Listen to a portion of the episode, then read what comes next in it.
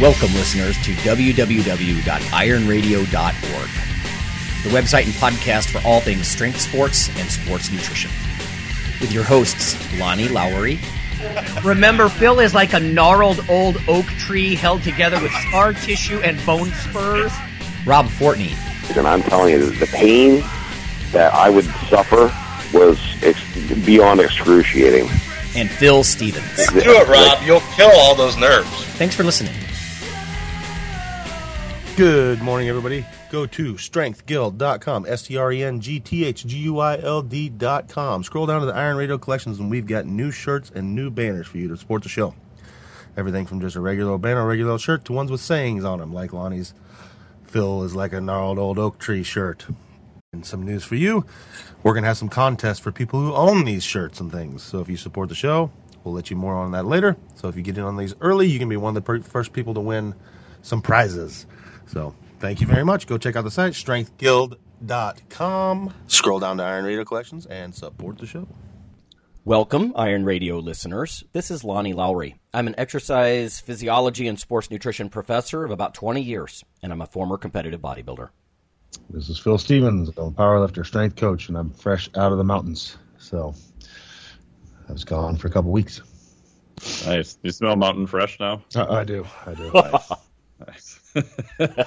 uh, Dr. Mike T. Nelson, uh, professor at the Carrick Institute and created a Flex Diet cert, a bunch of other stuff, and uh, I'm still at home, which is amazing. I'm almost on a new record, getting close. Hey. Yeah, it's been a good time of year for that, you know. Yeah. Try to stay at home at least a little. Um, oh, in fact, a couple of announcements here for listeners. Uh, if you are a longtime listener or recent, um, I've got some audio gifts for you.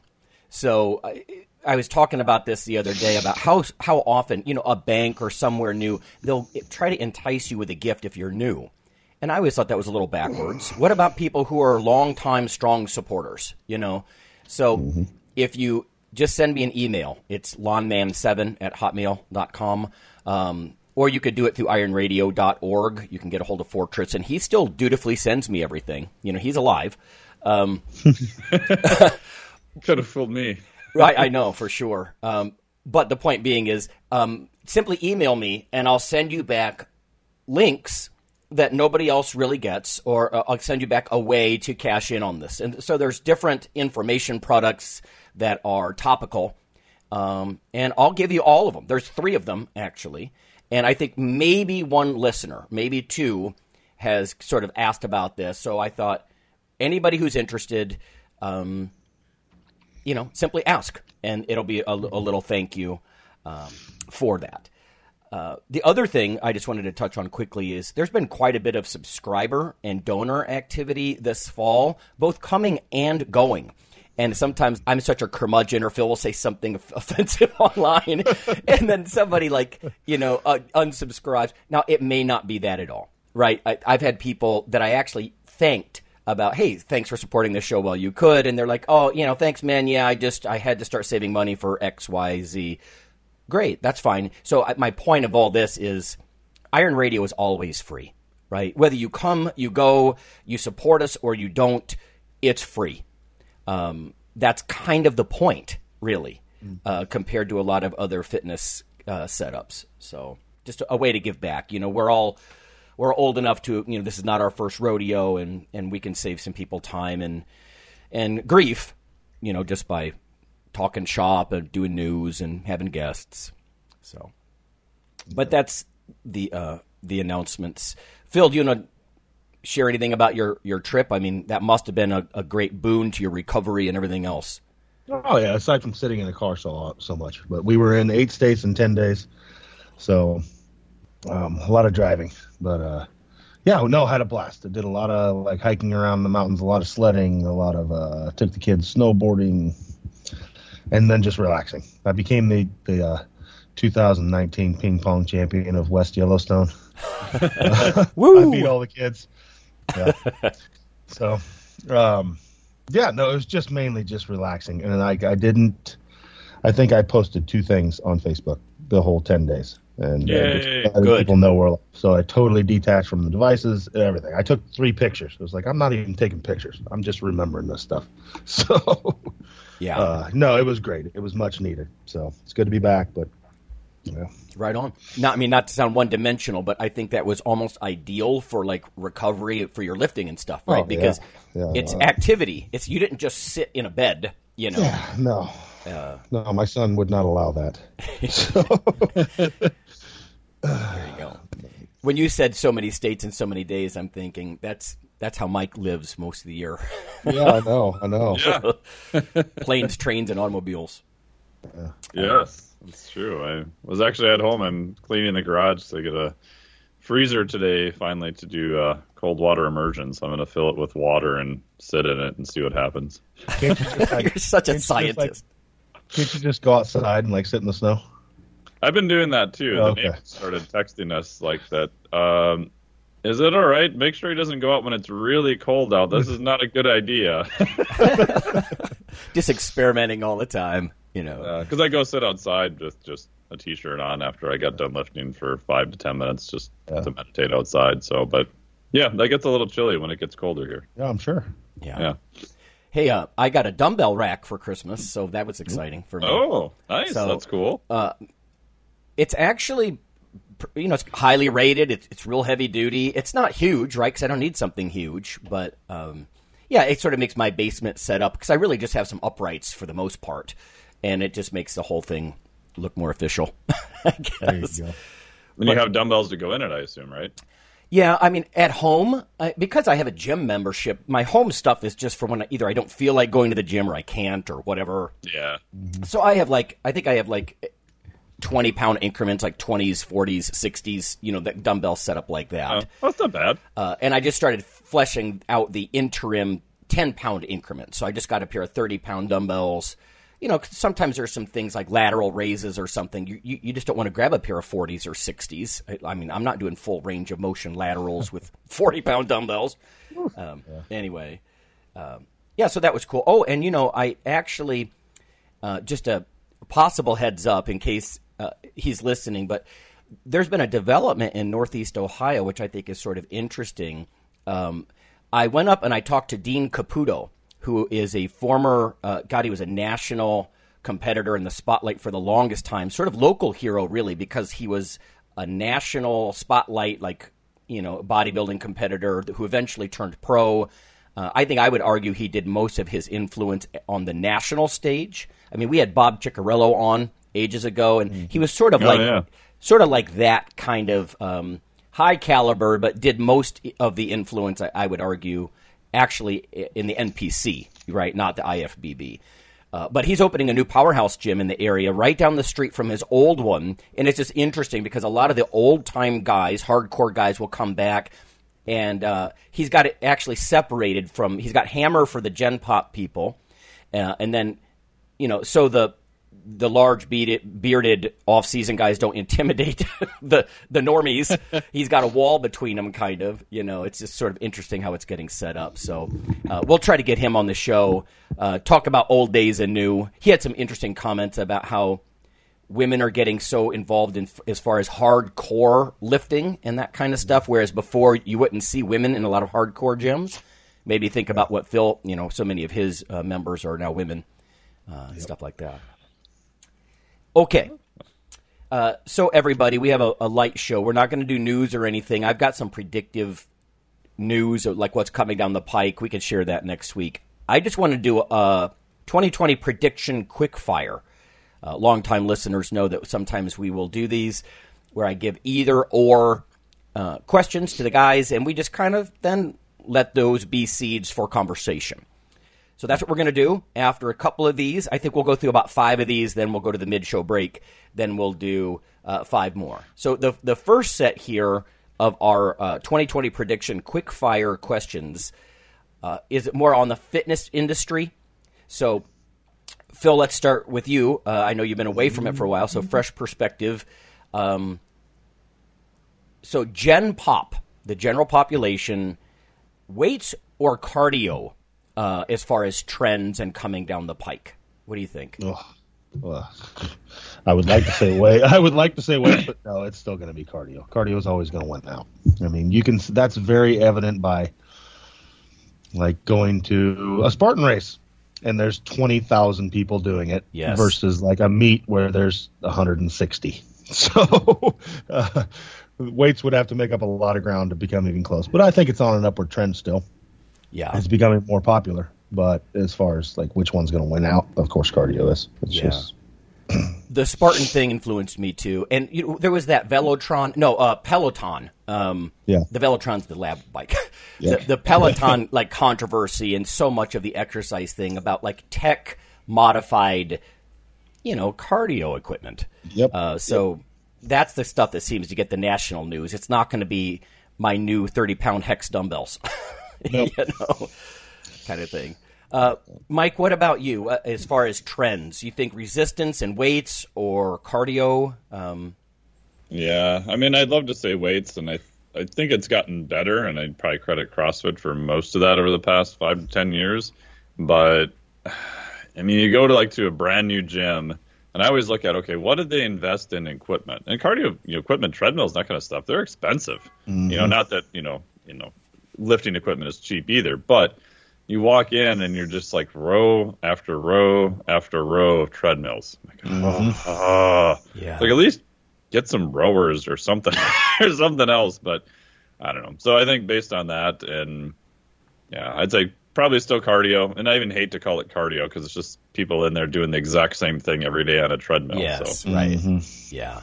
I used to think that when I was competing too, I would do more of a, you know, like the morning fasted walk and stuff like that, just to try to keep my body weight under Yeah. control or whatever. And that's not cardio per se. I mean, everything is cardio in a sense, right? But yeah, when I think about like intensity, that wasn't the point at all. It was just sort of active recovery and a little bit of fat burning, you know. But um, yeah. stag- stagnant locomotion. yeah, yeah, Yeah.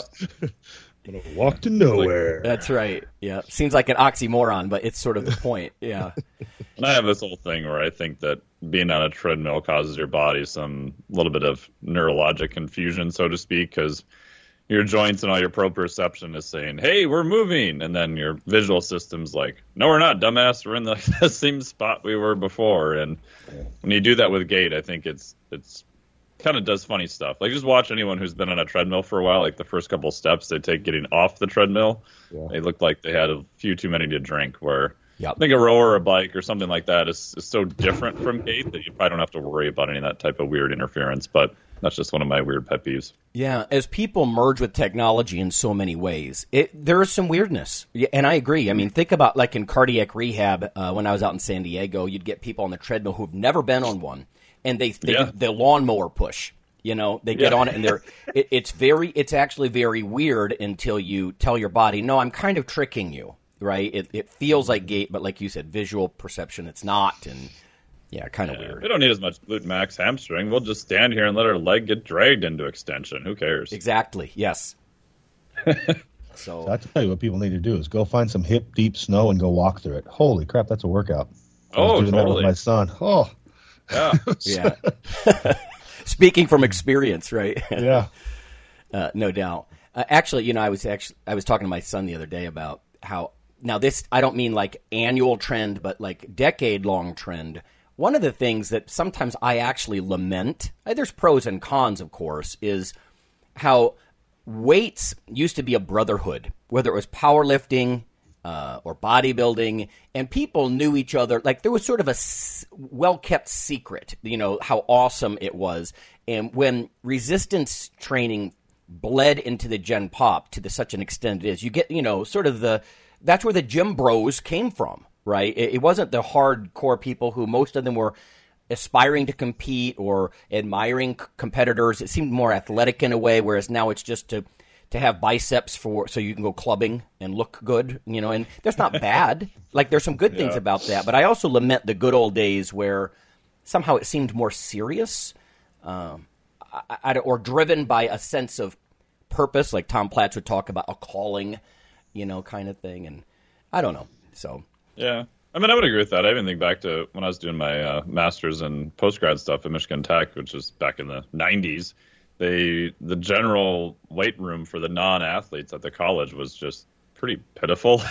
Yes. So yep. luckily, a bunch of hardcore lifters rented out a place from the university, actually, in the bottom of one of the dormitories, and they paid the university. I don't know what it was for rent, and they charged people fifteen dollars a quarter. You know, pretty very inexpensive.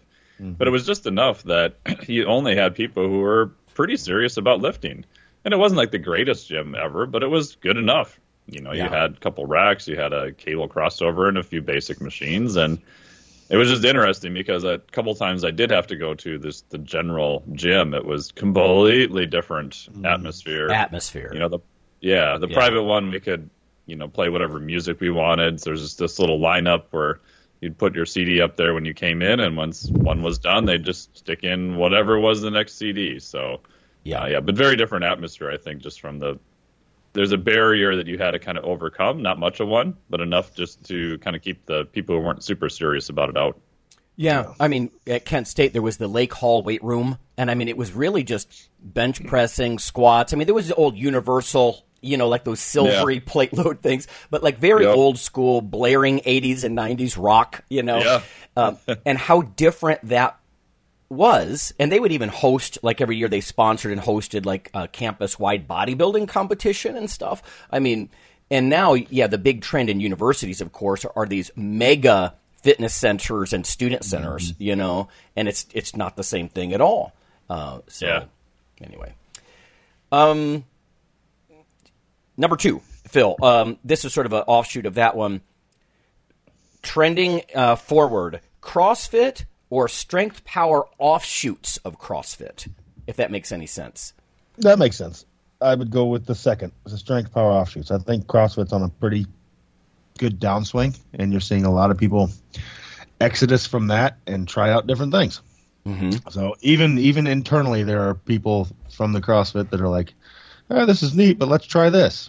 And uh, so yeah, I mean, you're seeing the strength sports on a rise, and a lot of it is coming from that.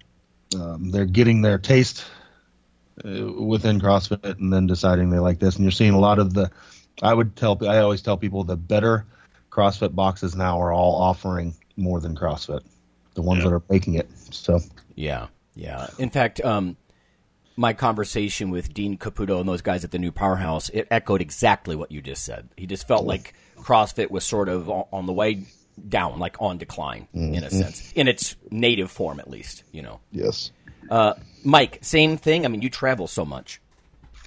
Yeah, I mean, I would agree with that. I would say, especially within the last couple of years. I mean, part of that I think has to do with the way CrossFit has kind of gone about their their business the past couple of years, especially with changes to the games. And um, I know the Granite Games here was was sold to one of the guys who runs Wodapalooza and other things like that. So my my prediction is that the the Granite Games or what becomes of that will probably replace the CrossFit Games. I think. I know that's kind of a little hmm. bit out there, but mm-hmm. I think if something like that happens, and CrossFit's a little bit kind of in this weird area where before you could always kind of point to the games and be like, okay, here's the you know highly competitive arm of this. We may not be doing that, but people have exposure to it. They kind of know you know what it is. If that kind of goes away or changes, it's I think a little bit of different of a, an identity too, even if that was never your goal to begin with. And like Phil said, the people I know who run CrossFit gyms, like you know, some of them I know haven't even renewed their affiliate. They've changed their name, so they don't have to kind of follow any of the the rules per se. Not that there was a whole lot. Oh. and they're offering all sorts of other things now, and even other people who've just kept the name, uh, they're have much more variety now. I know CrossFit gyms that have yoga and all sorts of stuff now too. So, yeah. Interesting. Um, yeah. Uh, number three, just so we can keep moving here. Uh, let me preface this. In fact, I'm going to answer this one first. But the this is a three-parter: physique, or performance, or health. And I've been reading a lot lately um, from a exercise and nutrition perspective that more and more people are actually embracing health, whereas in the past that was such a nebulous goal. Like, who wants to exercise their butt off and get up at six o'clock, five o'clock in the morning, uh, with some vague notion of lowering their cholesterol? That just doesn't seem like a huge motivator. But at least with the on more on the nutrition side, maybe that seems to be a big trend. Um, on the physique side, because we live in sort of a selfie generation, I don't think that's ever going to go away. I mean, let's face it, we've talked about that before. Even powerlifter and performance athletes, they like to have big muscles, you know, um, at least a lot of them do, or, you know, be uh, lean and that sort of thing. So I don't think physique will ever go away. Um, I do think it's almost a hybrid, though. Like the physique stuff is always going to come with a little bit more of a performance thing than it used to. You know, like the, if you talk to bodybuilders from the 90s uh, or earlier, a lot of them would say, listen, I just want to look like I can bench 500 pounds. I really don't care if I can. Uh, but now I think people do care. They don't want to be all show and no go. Uh, an old strength coach buddy of mine used to say all show and no go but in any case, I think health is sort of creeping into it too a little bit because a lot of people are realizing that bodybuilding is something you can do your whole life, um, or strength training in general. Right? It's the kind of thing where, like right now, my knee's blown out a couple years ago. I can't jog if I wanted to. I could still go to the bodybuilding gym because there's so many varieties and different types of equipment or exercises. Uh, Phil, what do you think though? Physique versus performance versus health uh, trending. Just uh, performance has been on a big upswing. I think it's leveling out. I mean, I like I said, I think that's a lot of the people getting into weightlifting and powerlifting, things like that. Um, but yeah, I think you're seeing a lot of health stuff, and I think a lot of that has to do with the age of people like me, you, Mike, Yeah. Windler, Mark. We're all reaching that point where it's like, shit, we need to think about living a few years longer. Right. So the people, the people that are the loudest are starting to get older, and we Yeah. have to think about that more. So I think that's a lot of it. Is the uh, and there's going to be a whole new generation. Of course, there's a whole new generation of fitness people coming up, but still the ones that are known the most are now starting to get in their, you know, 40s and 50s. Yeah. So we're starting to think, hey man, I can't think so much about performance now. I actually need to think about health. So Yep. uh, I think you're you're hearing a lot of that. So I just heard that again. My little trip up to Streetsboro to that new gym about how a lot of the old timers, the most well known and hardcore guys, um, I was told they're now sixty, and I'm like, yeah, Man. exactly. Yeah. yeah, wow, okay. um, what about you, Mike? Physique, performance, or health? I mean, I would actually say health, um, which is probably the first year I think I've said that. And again, maybe it's because it's my own bias, possibly. But uh, and I think it'll kind of start with the the crazy in air quotes biohackers switching to longevity stuff now seems to be the most popular thing, which that's a whole separate discussion we won't go into right now. But it, I think that's kind of the bleeding edge of what's considered healthy to some degree. Um, and like Phil said, uh, you know, people getting older, and I think with more testing coming out, it's going to be easier to see changes. Um, I think that there'll be more people kind of, and other companies helping people kind of do their own blood work. Just simple stuff. You know, if you're really training for to reduce your cholesterol, hey, now maybe come to a point where it's pretty inexpensive to run a blood panel every month or every other month or something like that. So you kind of have a little bit more of a marker instead of chasing these nebulous things. Um, yeah, and I think it also depends on just maybe your own internal goals. And like we said, we're all kind of getting older, so this could be my bias. And then the last part too is I've had some friends uh, like Dr. Ben House and other people present to uh, medical conferences just on basic hypertrophy training for muscle health or kind of muscle centric medicine. And it's always kind of shocking to me that to a lot of healthcare professionals, this is pretty new. And I'm not blaming them because they just haven't had any education and it's not part of the whole medical system really at all.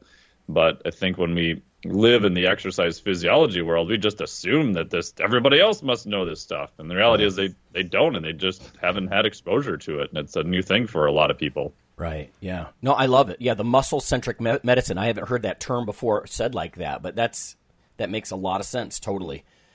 Yeah. Um, you know, uh, I was just watching a couple of videos. I might even put them on YouTube uh, about what's going to happen the next ten years. But the the the advances in AI are going to solve a lot of problems. Um, it's it, literally the next five to ten years, and I don't just mean self driving Tesla cars or something like that because that's coming too. Uh, but in the next ten years, stuff like the personalized medicine, you know, like targeted immunotherapies uh, Yep. to cure different kinds of cancers and things like that. You are, I think, in the next ten years, you're going to see differences because this is also the turn of a decade. Sometimes I forget that, you know, uh, or I think technically it's next year, isn't it? I think 2021. But yeah, whatever. Te- whatever, whatever. Uh, we're in the 2020s, um, and I think there's going to be changes that just blow people away in longevity. Um, you know, uh, people literally interfacing their brains, you know, through Neuralink and that kind of stuff with uh, almost unlimited information, stuff like that. It's going to change a lot of things. So, We already see some of that, I would say, in a, a negative way from, hey, test your biome. We'll tell you what foods to eat, and we'll test your genetics and tell you exactly what you need to do for exercise. And I think those things have something to, to be related to, of course, but I'd say right now we're just barely on the bleeding edge of even knowing what to do with that information. Mm-hmm. Um, so I think in the in the meantime, you're going to see a lot of overselling of that when it's probably just not quite ready yet. Right. But I do agree that it's definitely coming. yeah, not yet actionable kind of thing. Right. Yeah. Um, in fact, my parents, I got 23andMe kits for them because they were interested in just different genetic traits. Yeah. You know, Oh, they'd it's say, definitely interesting. yeah, you're X percent um, gene profile similar to this region of the world. If you take it with a grain of salt and you don't think it's completely actionable, then it's fun, right? But right now it's more just fun. But when it comes to stuff like take some cells out of your bloodstream, treat them in different biomedical ways, put them back in, and now kill your cancer, wow, that's a big deal. Yeah. That's a big deal. Yeah. Okay, but that's not one year from now. That's sort of uh, reaching out. Uh, next question Phil: gender or age as far as being in the fitness spotlight? Because we just talked about how we're aging and it's our bias, but which of the two are going to take the spotlight? Like sex, like boy girl, or age? it's gen- gender gender will never it's always the women you know if you want to just looking at this i mean if you look at social media if i put up a picture of one of my dudes squatting 900 pounds or i put up a picture of one of my ladies doing like kettlebell swings the the women's one is going to get more hits Yes. it just is Yeah. you know and i can't change that you know it doesn't matter what i do Right. Yeah. um, there's a reason why influencers and stuff are greatly female. So, Mm-hmm. uh, and even now, I mean, I think the females being in powerlifting is the biggest reason why it's bigger. Oh, uh, yes. has more Yeah. spotlight on it. Yeah. You know, and they're more enjoyable to watch, in my opinion, right now, because the men's records right now, maybe once a year you'll see a world record broken, but the females are on such an upswing that it, it's constantly something new is being done, so it's more interesting. Yeah. So. Yeah. The raw equity aspect of it all too. Like why wouldn't Yeah. women do these things? You know, and it's okay to have a, a big muscular um, butt, uh, you know, or back or or whatever and sort of embracing almost different value system kind of. Uh, what about you, Mike, as far as gender or age in trends as far as fitness spotlight? Yeah, I mean, I I agree with Phil. I mean, I think that's probably not really going to change that much. um, I was at a conference actually a few months ago, and uh, just people were at the conference. We were just hanging out, having some barbecue down in, in Texas, and was talking to the one person. She just happened to be sitting next to me, and she's like, "I said, oh, where are you from?" I said, "I noticed you have an accent." She's like, "Oh, I'm from Russia. I live in L.A. or whatever," and got her name, and she seemed very nice, whatever, and. And later, someone's like, "You don't know who that is?" I'm like, "No, I have no idea who that is." you look her up on Instagram, and she's got I don't know how many like millions of followers, you know, and it's basically just the standard thing you would expect to see on Instagram, you know. Yeah.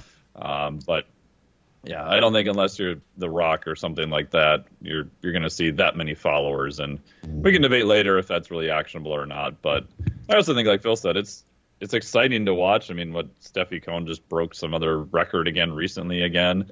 Um, so I think it's also more because you know people want to see records broken. And right now, it's more female athletes are doing that than male athletes too. Yeah, I think uh, uh, from my perspective, a lot of it is niche specific. So I, I don't think I disagree with either of you guys, but like for example, enhanced female bodybuilding has been gone for years. I mean, I not to uh, offend a lot of people, but Yeah. you know, it, it, the way it used, the way it evolved to, let's say, into the '90s. Um, is just kind of gone, but that doesn't mean that women's physique isn't a big deal. So some of it is you know, again, niche specific like that. I would think though that overall fitness wellness age is getting more and more momentum as far as people in their 50s they look like people used to in their 40s or 30s. Oh, yeah. Uh, and, Yeah.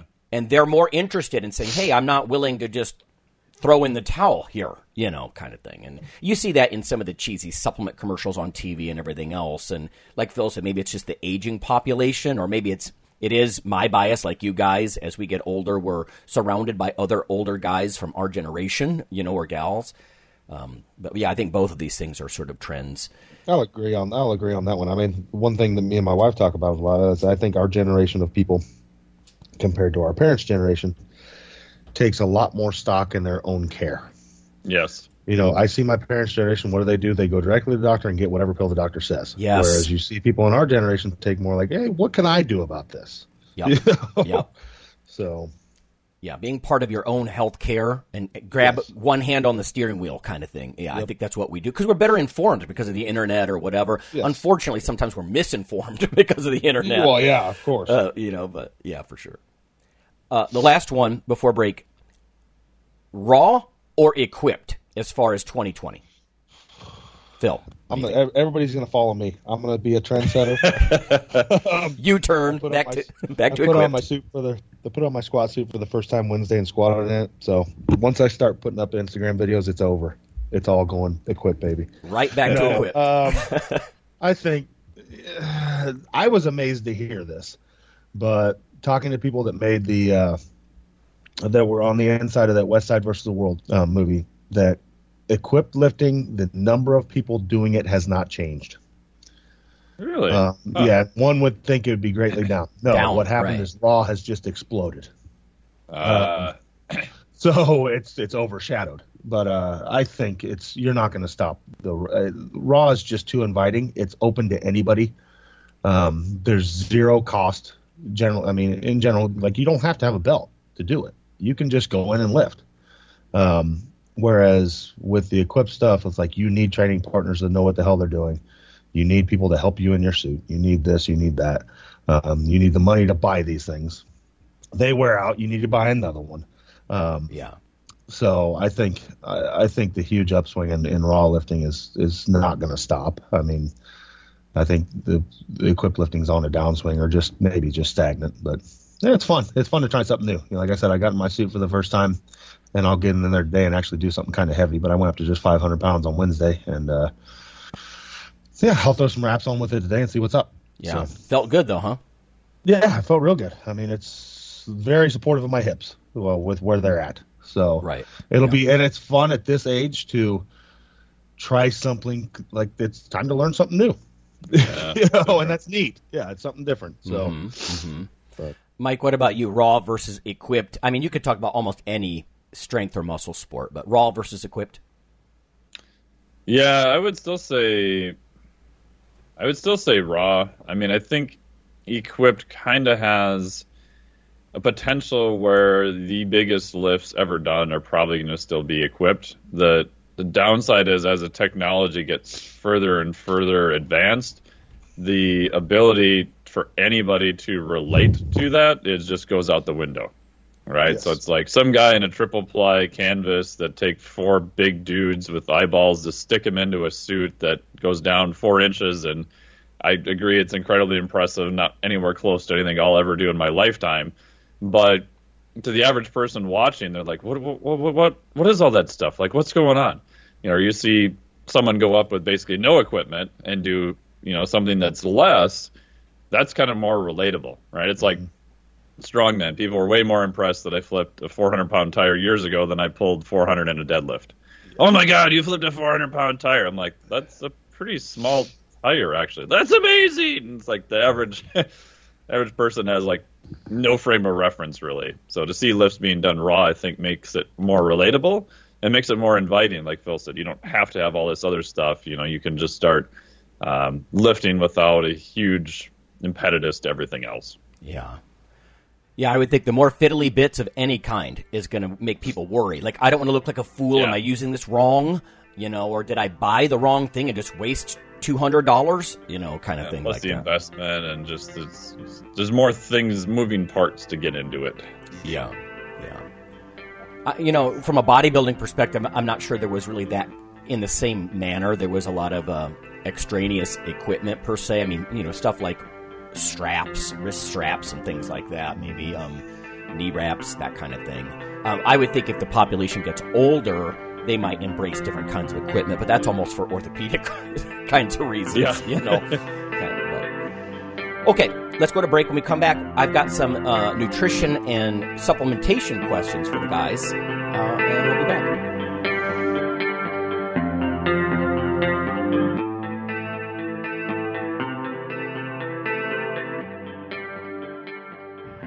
Hello there, ladies and gentlemen. Yeah, yeah, you know who this is. Uh, so I'm here to tell you about uh, Dr. Mike T. Nelson's uh, new book, uh, Why You Should Eat Keto. I don't do it because, I mean, look at me. Come on, I'm fabulous and I'm fantastic. Anyway, you should text uh, the Keto ebook all in one word to 44222 to receive your free copy. Do it. Do it now.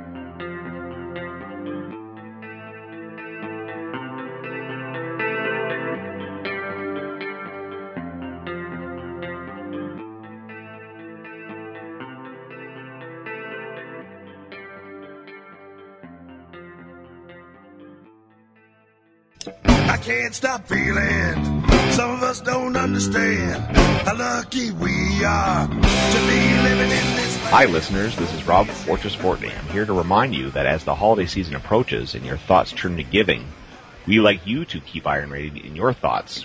Over the past several years, there have been hundreds of listener comments hoping that Iron Radio stays on the air for years to come. Iron Radio is here for you. But as with any public radio type format, the show is listener supported. That's where you come in. For just $4 a month, you become a supporting member, keeping your weekly dose of education, experts, and gym talk flowing. Just go to www.ironradio.org and click on the $4 monthly subscribe button near the bottom of the page. Or click the donate button at the right of the page for a one time donation. You are the Iron Brotherhood and Sisterhood. Of course, not everyone can afford to be a supporting member or a significant one-time donor. But for those of you willing to pitch in, $4 per month or $50 just once, we're about to sweeten the deal. Become a supporting member or major donor between now and January, and a limited number of you will receive a gift worth over $20. And we will never forget our existing supporters. Simply email me via ironradio.org and I'll send you a free seminar from Dr. Lowery on how to significantly and realistically boost your testosterone levels. Help your iron brothers and sisters who cannot pitch in but deserve better internet programming in our sports. And happy holidays.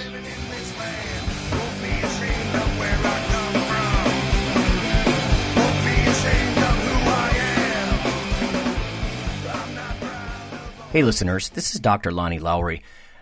If you've ever had anyone critique you uh, on your protein intake as part of your weightlifting lifestyle, oh, you poor meathead, all that extra protein is going to rot your kidneys or weaken your bones or dehydrate you or give you gout or who knows what.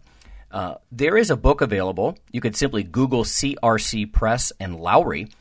And what I've done is reach out to experts all over the world and create a book, a single compendium that you can hold up and say, This is why I consume extra protein.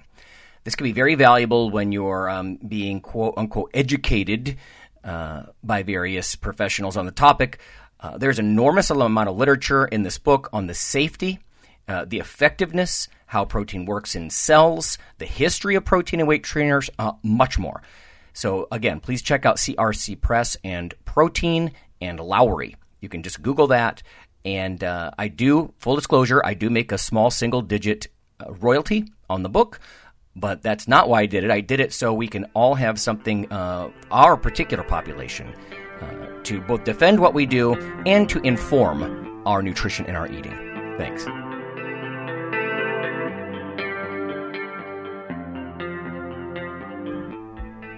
Iron Radio is, of course, primarily a podcast. But over the years, there have been technical glitches calling for backup streaming and listeners who wanted the convenience of other sources of audio content. Toward this end, Iron Radio is now simulcast and backed up on YouTube. If needed, please search Lawnman07 or Iron Radio from within YouTube. There's not much video, but if you like to listen through YouTube on a Roku or other living room device, there you go.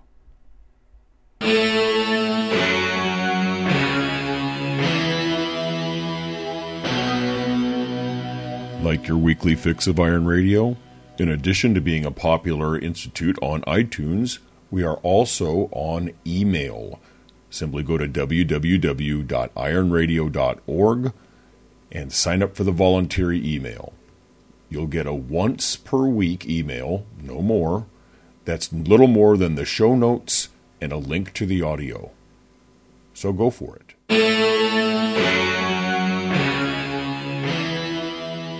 All right, everyone, we're back in 2020. So, Iron Radio discussion, the second half of this show here, as far as the quick fire uh, prediction type questions. Uh, Mike, let's start with you on this one. Uh, we just had some guests on the show, but diet trend for the coming year or so keto or paleo? Oh man, I'd probably still have to go with keto. I mean, I think I I think paleo, just like anything else, right? So at some point, something gets so big it just fractured into a smaller pieces, right? And I think that's kind of where CrossFit is at. The peak was probably a couple of years ago, and what you're seeing now is just fracturing into smaller pieces. I think the same thing with paleo. Um, mm-hmm. I think the same thing will happen with keto probably by the end of this year. It's kind of my prediction, and I think maybe keto would be replaced by carnivore. Right? I mean, the whole mm-hmm. fitness industry has something where we have to be more extreme. You know, I was doing some fasting stuff 12 years ago. My prediction was, eh, I don't know if fasting will ever be a thing, but it probably will because it's more extreme. And when that happens, you're going to see longer and longer fasts just for the hell of it. Oh, I did 32 hours. Oh, I did a seven day. Oh, I did a five day. You know, just almost as this inevitable pissing match to see who can be more hardcore. Right. Yeah, discipline kind of thing. I barely yeah. hear the word paleo anymore. But yeah. like, I was sitting down in a Mexican restaurant on Wednesday, and two older people behind me were like, "Yep, that starts tomorrow. I got to get back in ketosis," and blah blah blah blah blah blah. yeah. I think that's really se- seeped into the mainstream a lot, right? I mean, yeah. Um, when Atkins was so popular, which was very much like I think precursor to what people now call ke- uh, keto, I would think. Yep. Um, it, I, I once read in a marketing journal that Atkins brand name recognition was the highest of any product in history, and that's wow. kind of amazing. Yeah, um, it is and if you think about that, it's partly because you do get immediate benefits. A lot of people might think it's fat loss when in fact it's just glycogen and water loss for the first week or something. But um, yeah, lower. I think it's almost like what CrossFit did to strength training. What keto does, or paleo, or some of these other diets, is they introduce people to lower carbohydrate diets, and I mm-hmm. think that has a lot of advantage from aging and just a lot of perspectives actually. Um, so but like Mike said, the the fracturing comment, I like that a lot. That's mm-hmm. that that is what people in our in our sports because discipline is part of lifting. We automatically almost over embrace, and like you said, it becomes a pissing match kind of thing. Well, and also money. Yeah, you know, that's the other part I was going to say. Yeah, it's money in there. Yeah, it's pro- and and somebody within that larger organization decides they need deserve more money, so they start their own, and you see it You've seen it in powerlifting. You've seen it in kettlebells. Like kettlebells for the longest time, when we were all young and just getting together going in this, it was all RKC. Yeah. And then, then it fractured into all this other stuff, and all it's follow the money. You know. Right. So yep. everything fractures off eventually, and yeah. Yeah. yeah. And I think that was a boom to keto having, you know, ketogenic salts, esters, other products that, you know, do have some legitimacy behind them. I mean, they will increase beta hydroxybutyrate levels. I think they're all you know almost completely misused by the mass you know public and overpromised. Um, but having a, a, product that's new and unique and people take it and they feel like, oh, my appetite's a little less. I feel like my brain works better. You know, all those things then, you know, drive everything because there's, you know, like Phil said, money behind it now too. Mm-hmm. Yeah. To me, it's, it's almost like the 23andMe or some of these genetic things too. Some of this stuff we don't know yet, right? Like when it comes to, like you said, like supplemental ketosis kind of thing um, is beta hydroxybutyrate a side effect of poorly oxidized fat that you mobilized, right? Or is it Yeah. is it in itself something that has an effect on your brain or other tissues, you know, as a molecule?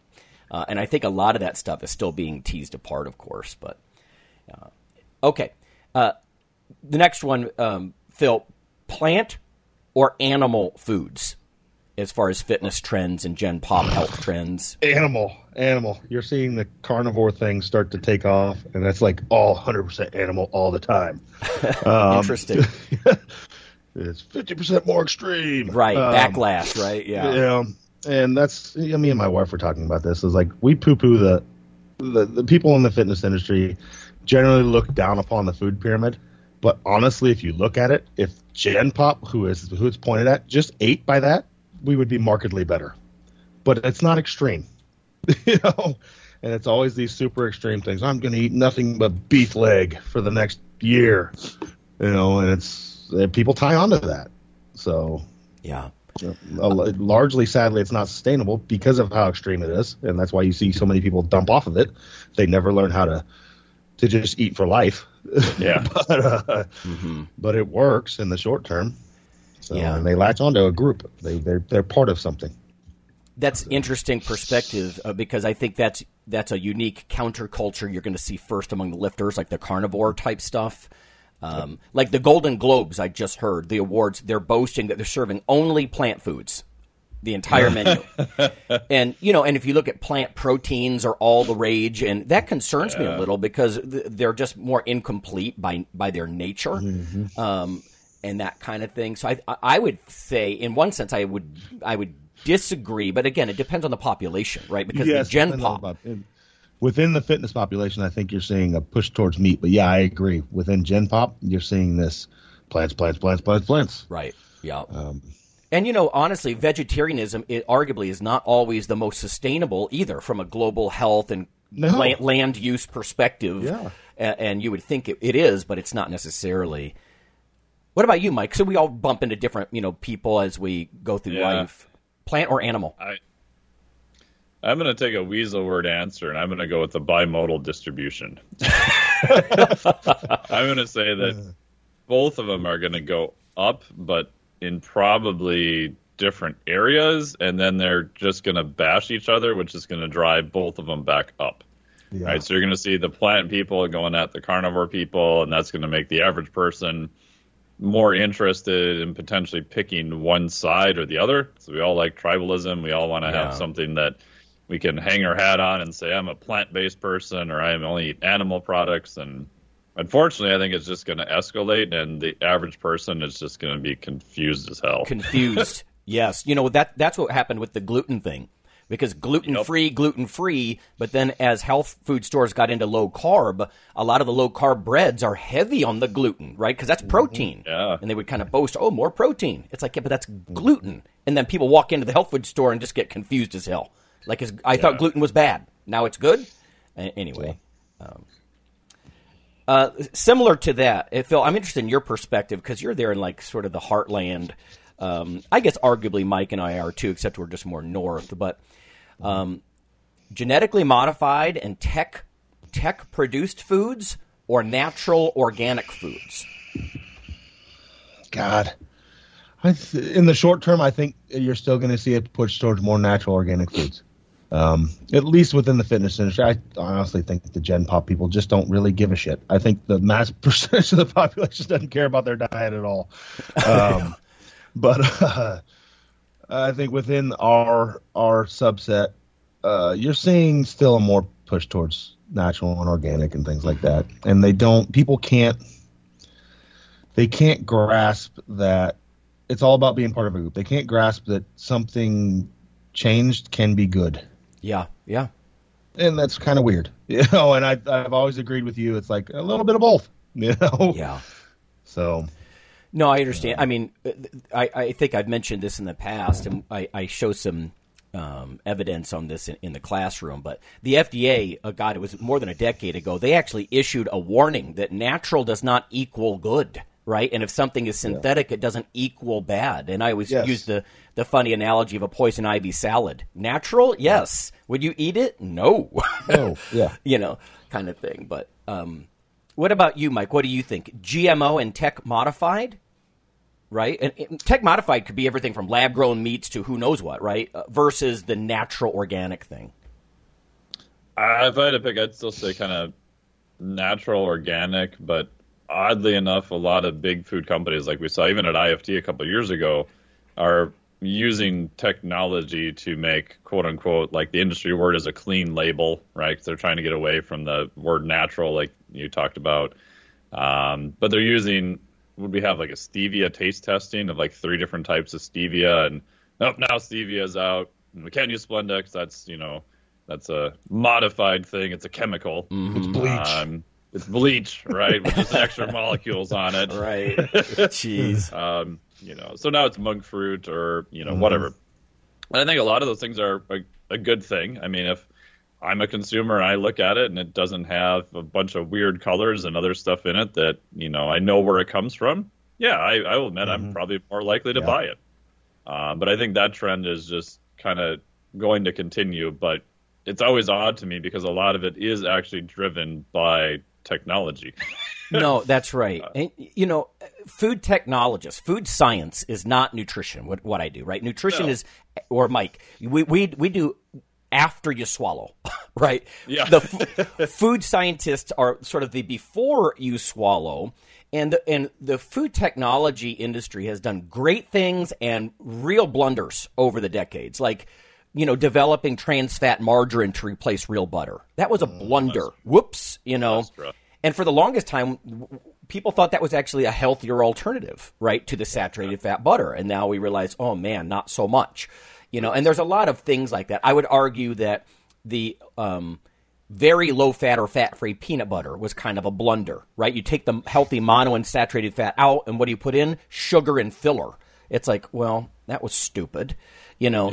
Uh, and yet there have been really good things too, and some of them even genetically modified. So there's definitely pros and cons uh, with technology, and we have a, a, a checkered track record of messing with Mother Nature in that way. But yeah, when it comes to things like lab grown meat or vertical farming, people can go look that up. I mean, there's some very interesting things as far as I mean, agriculture feeds the vast majority of human beings on this planet, and we can't completely ignore it. Uh, you know that kind of thing. So, Yeah, I think GMO will be a bigger issue because of the labeling that we talked about in a past episode around it, and I think that will come up quite a bit this coming year. Is my prediction.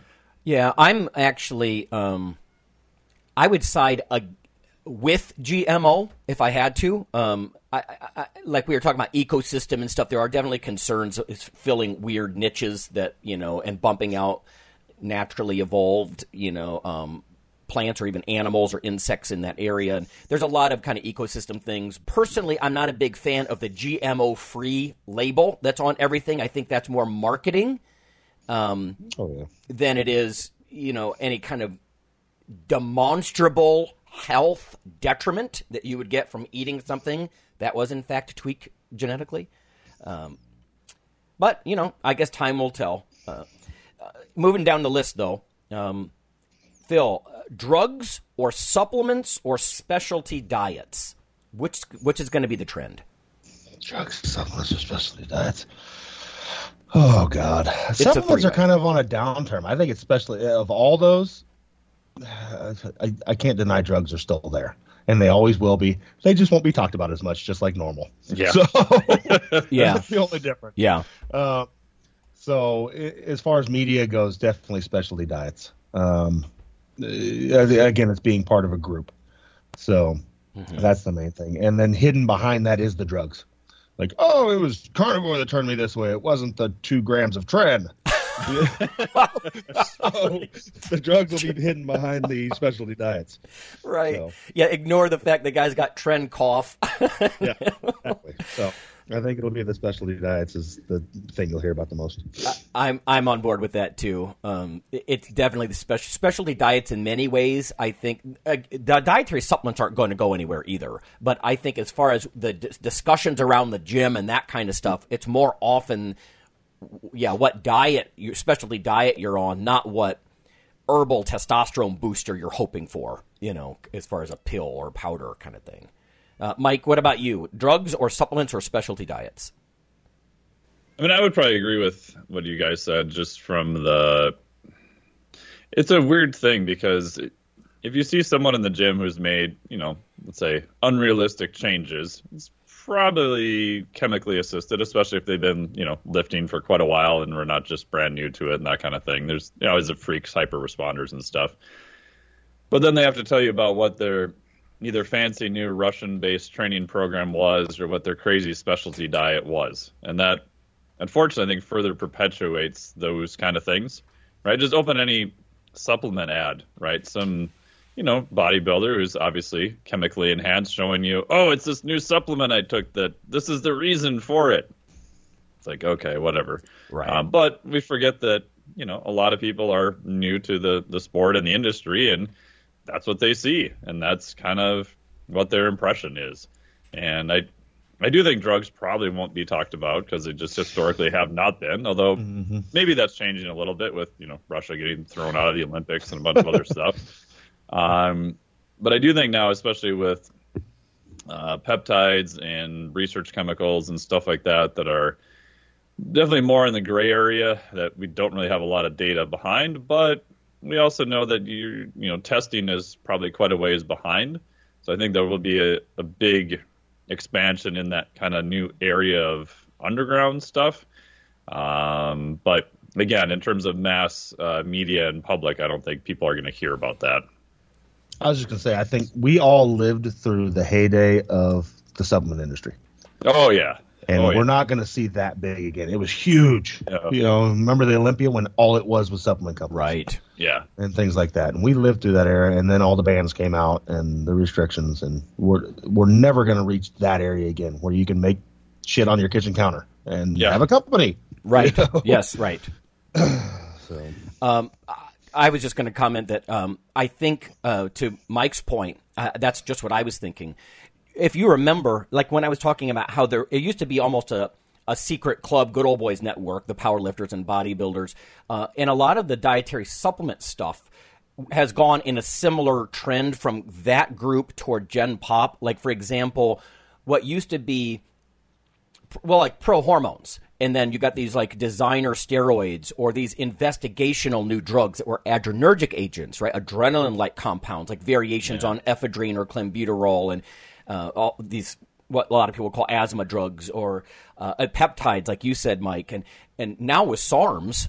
Right, that Yeah. brings a lot of stuff into this. People are willing, and I don't just mean the, the the good old boys network, good old girls network. I mean the Gen Pop um, young, interested people are willing to experiment with stuff that could be pretty dangerous and sketchy because the very thing that makes it not illegal or legal makes it um, uh, uninformed. dangerous. Yes, right. It leaves us uninformed and potentially in a dangerous situation. Yeah, but so I mean that's where I think a lot of the drugs are going. For it, even not just peptides or or designer steroids or SARMs, but even like nootropics and stuff like that. People are willing to try stuff. Like one paper comes out on this, you know, um, analog or this chemically modified version of something that's a known drug, and then yeah, a lot of young people are actually just trying it. And I'm like, Oh yeah, like you said, it's all about being not misinformed, non-informed. Yeah. and they're, they're like, right. well, nothing nothing says it's bad for you, so I'll take it. Yeah, but nothing says it's safe. Yeah, You know? it's because nothing says anything. It doesn't mean you should take it. Right. You know, it's not studied at all. Right. It sounds edgy and hardcore, but in fact, what happens when it's like some of those designer, like pre and pro steroids and pro hormones that came out? Like if it's all secondary sexual characteristics. Oh, no, I have a pro, uh, I'm hairy and acne and a swollen prostate, and it didn't do a damn thing for my muscles. Whoops. Whoops. My liver's twice the size. Whoops. Right. Exactly. I've scarred my liver forever. Great. Um, Yeah. And I think that's the downside. People a lot of times will confuse that if it's legal or illegal, that oh well, this is you know quasi legal, it must be safe. It's like Yeah. no, not not at all. I mean, you could easily argue that we have way more data on testosterone, which Yes. is technically kind of considered illegal for most sports, than any of the other SARMs that are out, just because mm-hmm. we have actual data on it. right. Yeah. So that's what makes me kind of nervous, and especially with the peptide stuff. Like people I know in the industry will flat out tell you that 80, maybe 90% of the peptides that are sold are probably just trash anyway. Because if you're an unscrupulous company, yeah, you know, it's not in your probably best interest to, you know, do all the nice things with manufacturing and everything else and traceability and whatever. If you can just sell something, people buy it, and then you Mm-hmm. kind of close shop and pop up under a different name Right. somewhere else. Yeah. Yeah, not just dangerous chemical tweaks, but yeah, uh, contaminants and stuff like that. Oh right? 'Cause- yeah, yeah, Especially sure. if you're doing injectable stuff. Oh God. Yeah. Ugh. Yeah. You know, I- just wanted to say one last thing uh, on this question before we move on. But I, I think uh, once Tim Patterson said something that I thought was very true. He's like, regardless of your training program, right, is a, a an adhered to hard training program is such a potent stimulus. Uh, That it almost doesn't matter which training program you're on. I mean, as far as doing picking one and doing it relatively properly, but to, to the point about the drug supplements and specialty diets, people in our field they have such a po- exercise is such a potent stimulus. Um, Oh, yeah. for fat loss and muscle gain that they can they can attribute it to a supplement or a, a investigational Mhm. med or a diet when in fact no you're just training your ass off bro Yep. you know uh, so something to think about Yeah, there's a peer review article I read recently that's talking about how the placebo effect with athletes is just very high.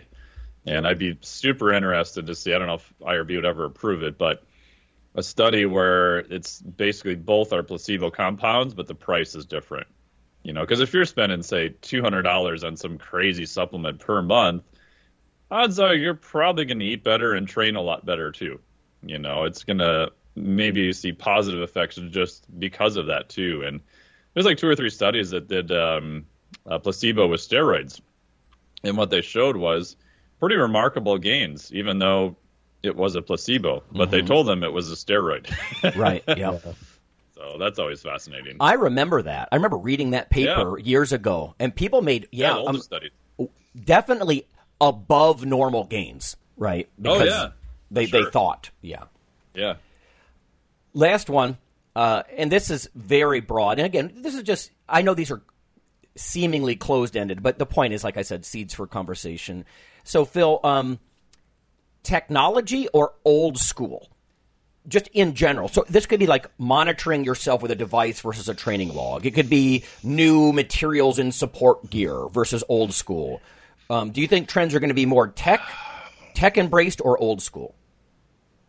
Depends on the population you're in. Gen Pop definitely tech, because like we talked about earlier, the Peloton and things like that, and the mirror that's out now. Have you guys seen that thing? Like you basically no, stand. what's in, that? It's this body length mirror. You stand in front of them. There's a person on there telling you what to do. Um, Oh, so you go through like that. a fitness program right Yeah. there, and you sign up. It's thirty dollars a month. You have personal trainers, and they walk you through a program. So Gen Pop definitely towards the uh, technology. I think you're still seeing within like strength sports and stuff. Uh, it becomes it gives it keeps becoming more and more old school. Like let's simplify shit, and like it really worked. Look, those guys got strong back in the days with barely weights, you know, and things like that. So. uh, I guess from you, Phil, I was curious about new materials too, like i an old neoprene knee sleeve versus some new fancy material or something that replaced oh, there's denim. always something pushing you know. there. Yeah, there's Yeah. always something. Everybody's always trying to push push the envelope. Like like I had a conversation with about you know some guy was asking me about my bench shirt and suit, and like how they were originally. I was explaining they originally were supportive gear to help you last longer. And like Coan will tell you, he got like 20 pounds out of his shirt and maybe thir- 40 pounds out of his suit. And then of course, then it became a business. And then it was always what can get tougher, tougher, tougher, tougher. And it just offshooted into this thing that was no longer about safety and support and about how much you can move.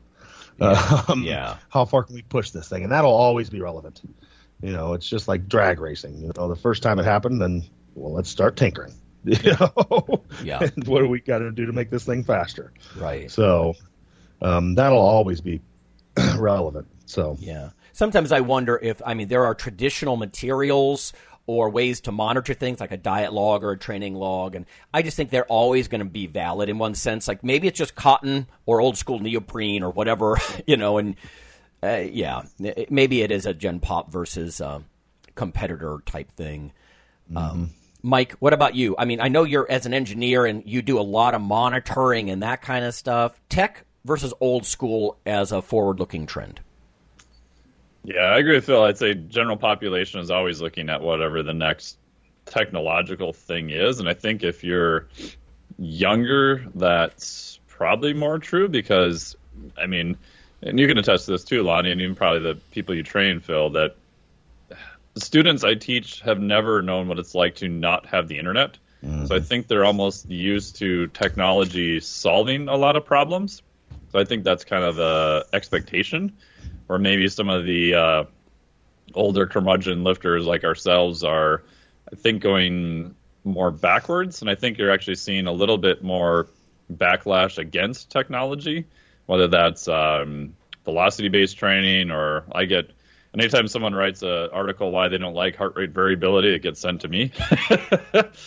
um, and I think that it's it's interesting, but I think with the technology part is you know, a lot of the stuff that I've tested because you know I'll buy stuff and play around with it because I'm interested in it. Eh, I I've got a whole basket full of stuff here I don't really use anymore per se. Um, I still use HRV and some other stuff that's useful, but I think it can be a benefit if you're trying to figure out uh, why. But I think most people are trying to do it as a prediction of the future. Mm-hmm. Hey, if I do this thing, it will predict if I have a good day at the gym or not. Probably not. We're probably not going to ever get to the point where one thing is going to predict your performance per se. Um, so I think technology will still be there, but I think you're seeing people kind of just going back to the basics. And mm-hmm. My pet peeve is, as much as I love technology and I've got a freaking Moxy and a metabolic cart sitting in my kitchen, um, it, people want to use technology to skip the basics, right? Yep. Just go to any big gym and like, how many people even wrote down what they did? It's yep. like if you're not even following the concepts of overload, just don't worry about measuring 17 other things when you wake up in the morning. So, but I think our whole yeah. getting back to that area. And from the practical standpoint, which I can speak from, you know, being a gym owner and this and that, I can tell you that the people that are performing the best and making the biggest gains are the ones that are just simply doing it. Oh yeah. Just simply working hard, going old school and just hard work. And the ones that are messing around with technology the most and doing the latest stretching and this and that, they're the weakest. like, Interesting. Just work hard. Just go fucking work hard. Right. And yeah. it'll happen. You know, and that's really what what changes you. In the end, like you talked about with Tim Patterson, it's just doing something with a purpose will get you great results. Mm-hmm. so, uh, one last thing for you, Phil, and then we'll we'll be done, I guess. But you still write shit down, don't you? like you don't use yeah, Excel. I, uh, I, can't. I just write on paper. Yeah, for everybody, it's like yeah. So yeah. I like it better that way. But I'm also I don't. If I have a choice, I'm going to read a paper book, not an ebook. You know? Yeah. I wonder how much of that is generational too. You know, like audiobook versus read a book, um, or Excel versus write it down. You know, mm-hmm. it, would be interesting. I live, off, I live off notes, and yeah, I got. I'm looking at 50 pages with scribbled stuff on them in front of me. Right. So. No, exactly. That's like I like to scribble in the margin and make notes and draw arrows. Yep. Somehow yep. it helps me retain it. You know. Yep. Yeah. So.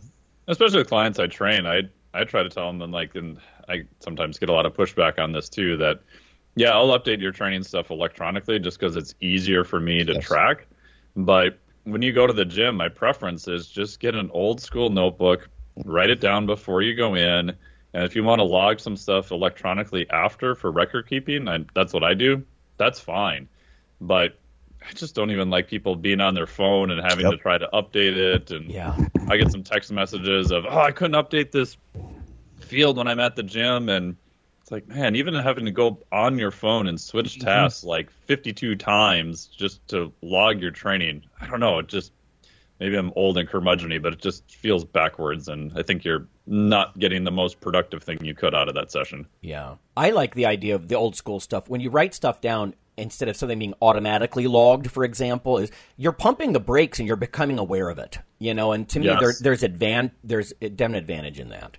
But you can quickly go back and look too. I mean, I have you know electronic stuff, but in a notebook, I just transferred to a new notebook because I filled up my other mm-hmm. one already.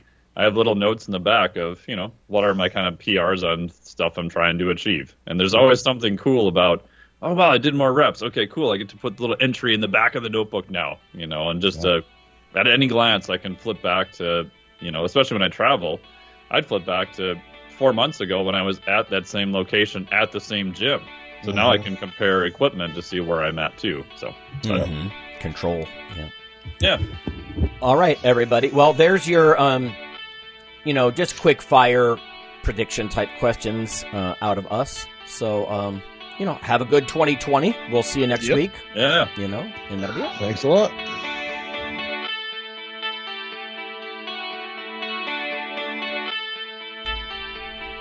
Hey, listeners, have you seen the store at ironradio.org? There are three halls in the store one for Phil, one for Fortress, and one for myself, Dr. Lowery, and they're thematic. So you can go into our Halls of Iron store and choose based on your goal. If you need something to learn or read or something nutritional, you can look in my store, uh, Lonnie's store. If you want something about injury prevention uh, or competition, then take a look at Phil's Hall of Iron. And if you want something about motivation or daily training, Fortress's Hall has what you're looking for. There are some fun, heroic descriptors uh, as you browse through the stores. We try to make it a little more fun than the average boring online store. And whether you're a novice lifter or someone more experienced, you can take heart that you're not wasting your time. The things that we put in each hall of iron are actually based on our own recommendations. Protein powders that we know to be good, uh, knee sleeves, wraps of some kind, things that Fortress uses in his own training. Uh, the stuff you, you see, you know is good. This way you don't waste time. So check out the Iron Radio store at ironradio.org and um, let us know what you think on the forums. And certainly you can request products and we will uh, screen them before they go in. So thanks for listening.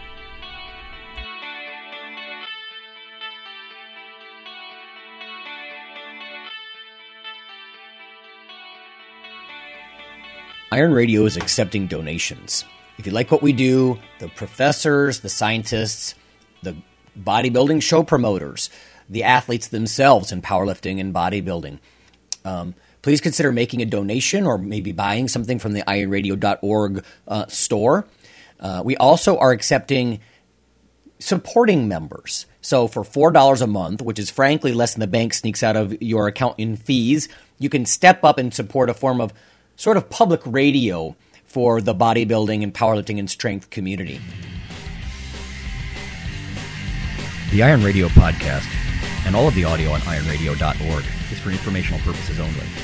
If you're interested in starting a diet or exercise program, it's important to check with your physician. Also seek the help of registered dietitians, athletic trainers, and qualified exercise physiologists in order to make the progress that you need.